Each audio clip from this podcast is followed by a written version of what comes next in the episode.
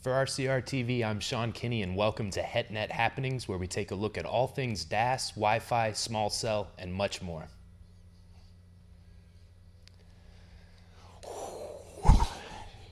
Thank God that's over. God.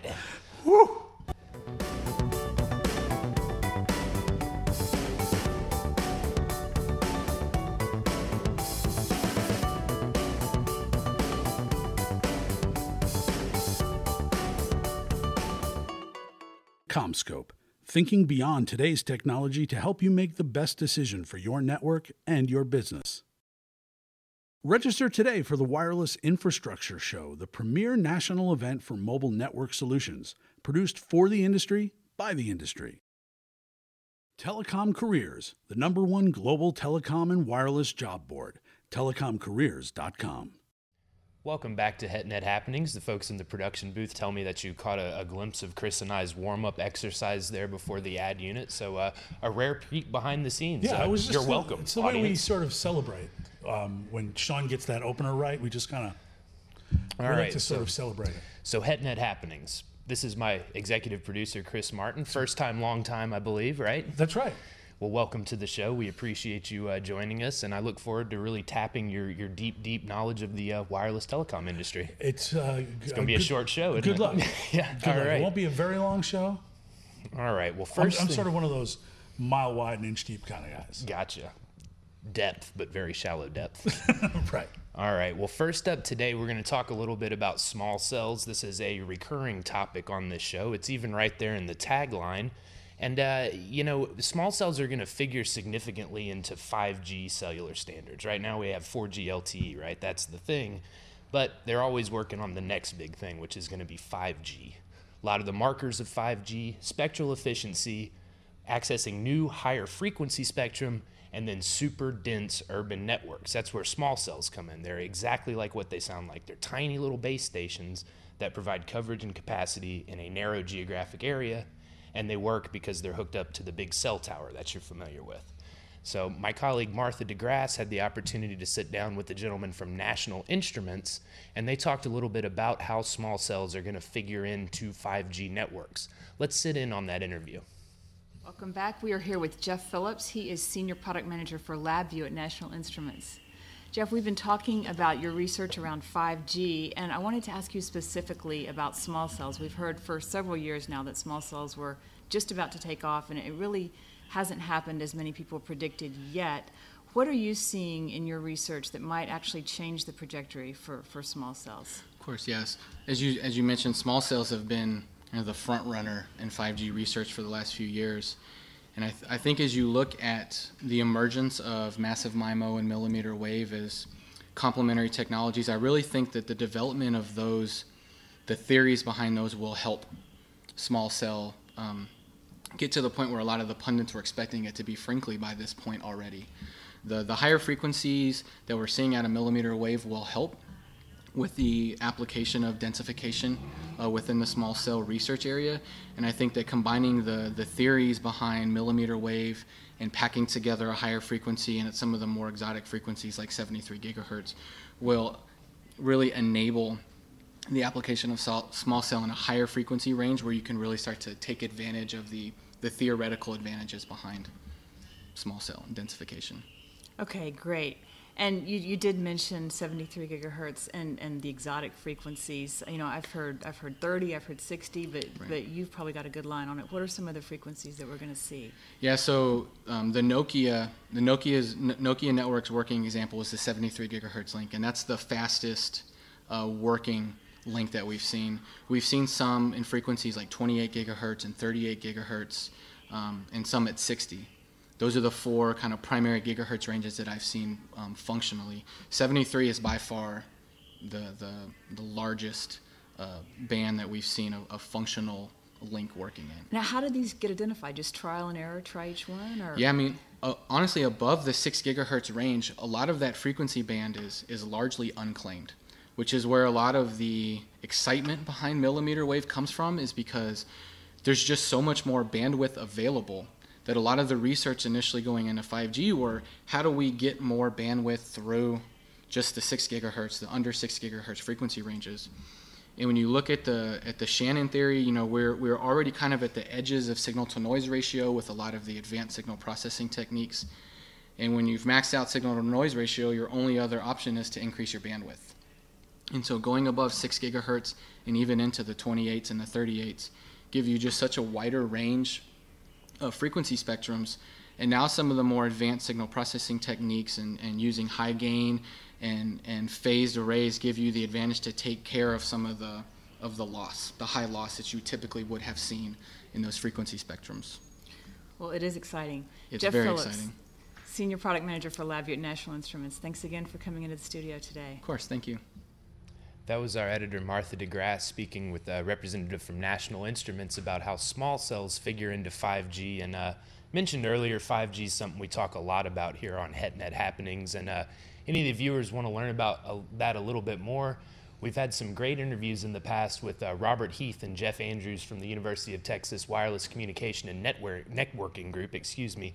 These guys are really on the leading edge of that 5G research, and there's some really insightful commentary if you want to check out our archived HetNet happenings. So, Sean, it, occurs to me that, I mean, I'm not like a top level nerd, but I, I do appreciate. Don't I mean, I sell do- yourself short. No, I but I do self-identify as a nerd, Uh-huh. but I, I certainly don't know as much as you know our our guest that Martha um, interviewed. Um, but I, I'm a nerd enough to know that it, I really get sort of chapped when Mm-hmm. I'm walking around and I can't get good service, Mm-hmm. and and I'm in the middle of a city somewhere. So, is the ultimate goal to make it so that all of my frustrations with that are going to fall by the wayside? That's right. That's your, you know, your heterogeneous network. You're able to move seamlessly from an in-building Wi-Fi connection outdoors to the small cell, and then into a big stadium with 70,000 other people. You're connected to the distributed antenna system, and you always sort of maintain that robust wireless experience. That's the whole point of it. So I won't have to my I won't have to worry about my Pandora song that I'm in the middle of when I walk out of my building Right. being truncated. No, you'll be able to do all of your important texting and internet research seamlessly from anywhere. Someday, we hope. That's Buck Rogers time. Yeah, well, it's something to look forward to.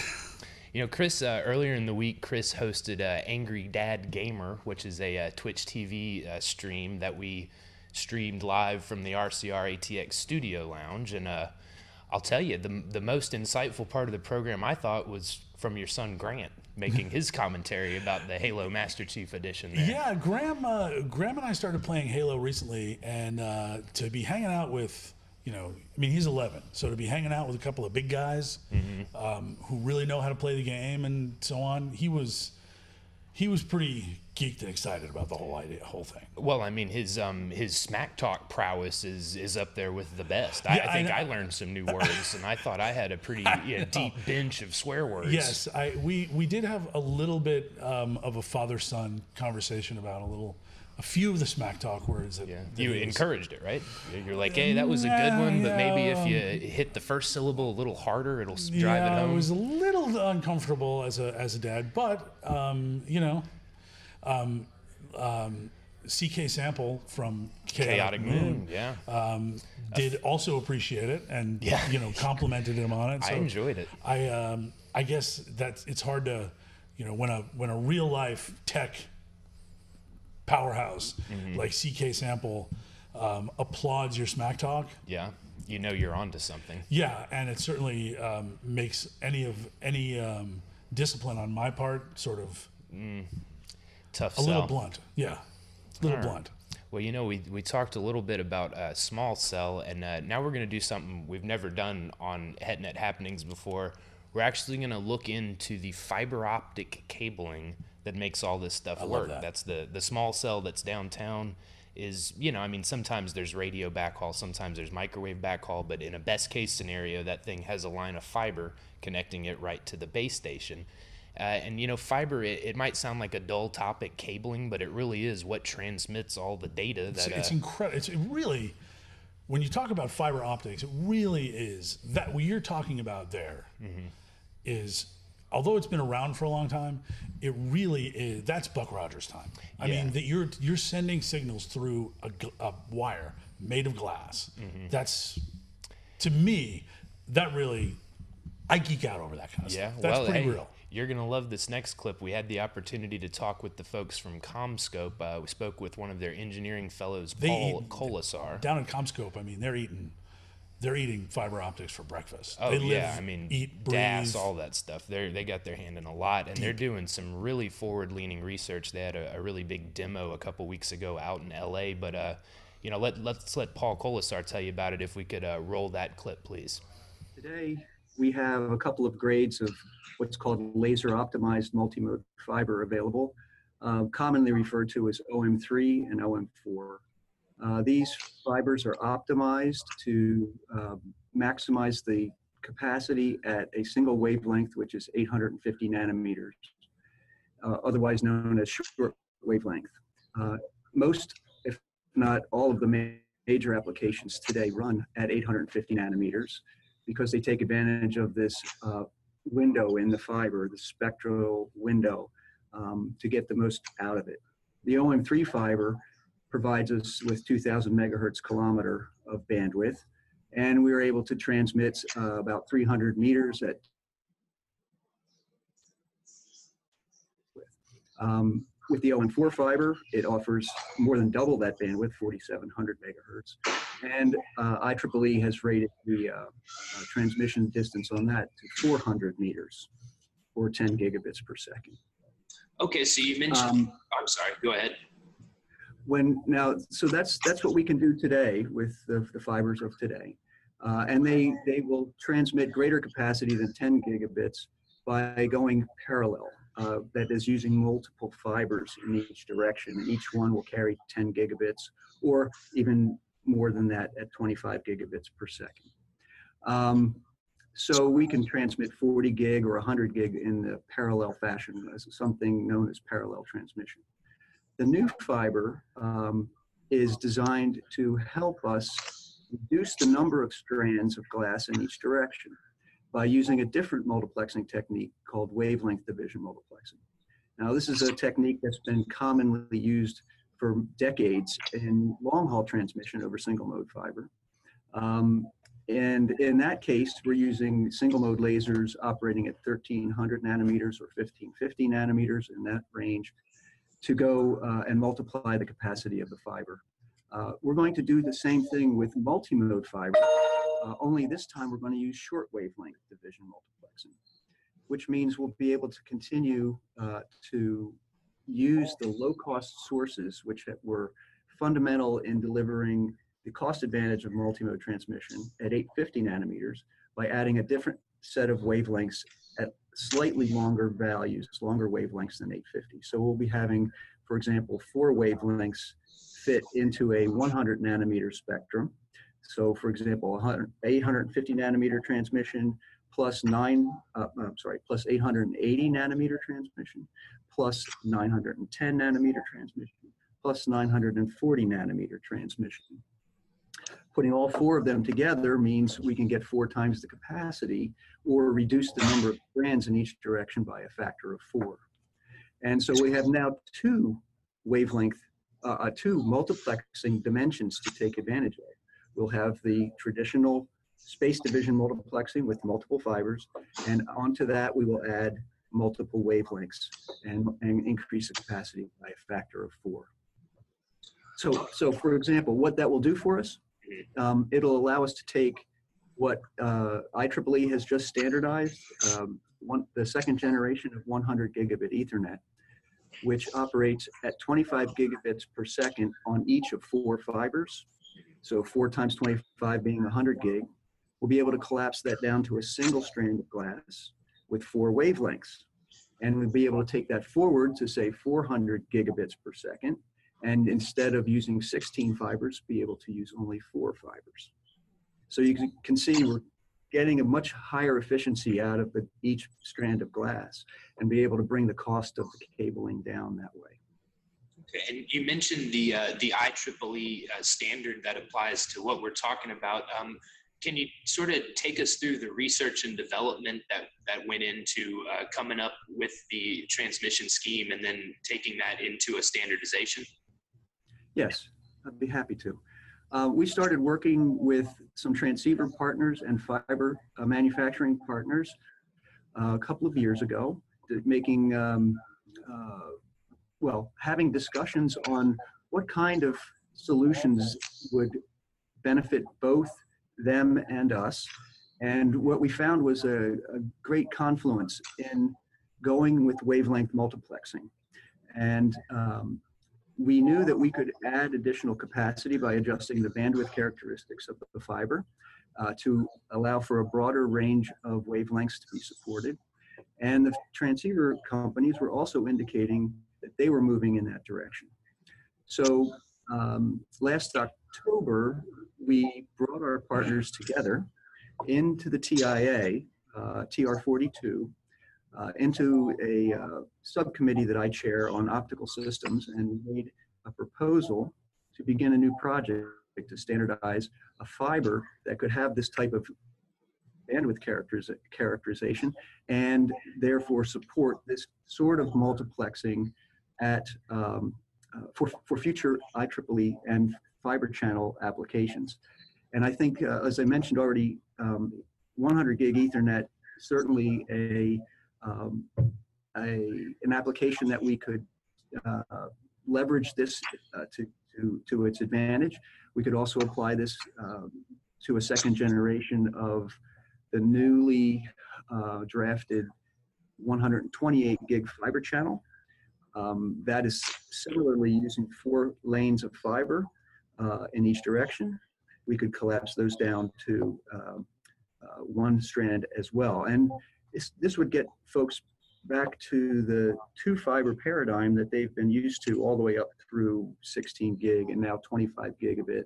Uh, they'll be able to extend that to 100 gigabit and uh, get another generation out of uh, that two fiber interface that is uh, so popular. Yes, so if I'm understanding correctly, you can you can really push the the efficiency of the transmission, and that's where you derive the the major increase in the throughput speed. Correct. When you add another wavelength, you essentially double the capacity.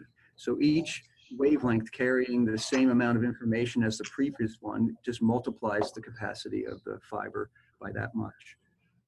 And and by the way, uh, you you um, uh, wanted to know about what we did at OFC. Uh, this last um, month, there was a, a, big show, a big trade show out in California, probably the biggest optical show on the in the plant on the planet every year is uh, OFC, and we partnered with uh, Finisar, a leading transceiver vendor, uh, to demonstrate their uh, white, what they call short wavelength division multiplexing transceivers. Um, they have designed transceivers at 40 gigabits per second with four wavelengths and at 100 gigabits per second with four wavelengths. So both of these are able to operate on two fibers, one in each direction. Um, they demonstrated their capability on OM4 fiber as well as on wideband fiber. Um, on the OM4 fiber, they were able to transmit 100 meters, and on the wideband fiber, 225 meters which tells you that the increased bandwidth of the wideband fiber has come into play by extending the reach. It will similarly extend the bit rate as kind of a trade-off, reach versus bit rate, and uh, it can also extend the application space for the shortwave division multiplexing. So shortwave division multiplexing is a sort of a cornerstone technology uh, for the transceivers, and the wideband fiber, the wideband technology is the cornerstone technology for the fiber. You put them both together and you get an enhanced transmission system. Okay, and so if you can help put this into sort of a practical application context for us, if I uh, am, am, operating a, a, data center and am able to adopt this technology, what benefits am I going to see? Well, you will immediately be able to um, see a reduction in the number of strands that have to be deployed to support these high bit rate applications. You'll, for example, be able to reduce your strand count from uh, four in each direction to one in each direction on, at 100 gigabits. And for example, at 400 gigabits, which is now being standardized by IEEE, instead of 16 strands in each direction, each operating at 25 gig, you'll be able to collapse that down to four strands in each direction with four fibers, each carrying 100 gigabits apiece. And if we increase the lane rate to 50 gigabits per second, then we'll get a further reduction in the number of strands or the number of lasers on the same number of strands. All of this works in uh, concert to reduce the cost of the total system on the cabling because you're needing fewer strands of glass and on the transceiver by making it uh, more efficient as you move up into the data rate, higher data rates, you need fewer lasers. Okay, and you mentioned the the uh, demonstration last month out in California. Is the uh, is the technology going to be made market ready here in the short term? Uh, well, that's a good question. Yes, um, two things. Uh, Finisar's announcement at OFC was to say that they were going to bring out a 40 gigabit shortwave division multiplexing transceiver, which will operate at 10 gigabits per lane on each of four colors, the four shortwave color uh, wavelengths I mentioned before. And it will operate on OM3 and OM4 and wideband. And of course, you will be able to go further and further distance on each of those three different types of fiber. CommScope is also planning to release a product within this year. I believe it's targeting the third quarter. Uh, and um, it will be a wideband product such as we demonstrated with Finisar. Um, it will look um, and well, it'll look and terminate like traditional fiber. It won't be visibly different other than perhaps the sheath color. Um, so it will be uh, it will be distinguishable from OM3 and OM4 because of this new property. And uh, that you'll be able to immediately tell if you've got this wideband fiber in that you can now do these extended reach or extended bit rate uh, uh, application support over your cabling. So yes, we will see both transceivers as well as new cabling products come out within this year, uh, both in going in this direction of supporting shortwave division multiplexing uh, on wideband fiber. That was Paul Kolesar. He's an engineering fellow at uh, CommScope, and that was also me interviewing Paul Kolesar, oh, really? engineering fellow. Excellent job, Sean. You may be asking yourself at home, well, wait, you're wearing different clothing, and in that clip, you were seated at a table. Uh, don't worry, that's just the magic of television. It's amazing. We do that all day long. That's right. It's editing. All right. Well, Chris, I uh, I want to put in a plug here. Uh, our viewers will notice one of our sponsors, PCIA, the Wireless Infrastructure Show. That's coming up April 27th to 30th at the beautiful Westin Diplomat in sunny Hollywood, Florida, my All old right. stomping grounds. All And, right. uh, I put in the plug because I will be hosting a panel there this year. We'll be talking about backhaul, the spine of the network. We've got some great guests from Clearfield Wireless, from Expo, and from Dragon Wave. Should be a lively discussion. You'll find Sean there when he's not by the pool. That's right, by the sunny pool at Yeah. the Westin Diplomat in beautiful for sure. Hollywood, Florida. For sure. I really like it down there, though. That's I, I moved to Austin from uh, Key West, Florida, and spent some time in the Miami Lauderdale area before that, and it uh, it truly is a lawless swamp. I really thrived. Very nice. yes, Are you you're talking about Austin, right? no, Florida. Oh, It's also a little. It's hot here, and we have the humidity, but the mosquitoes a little better.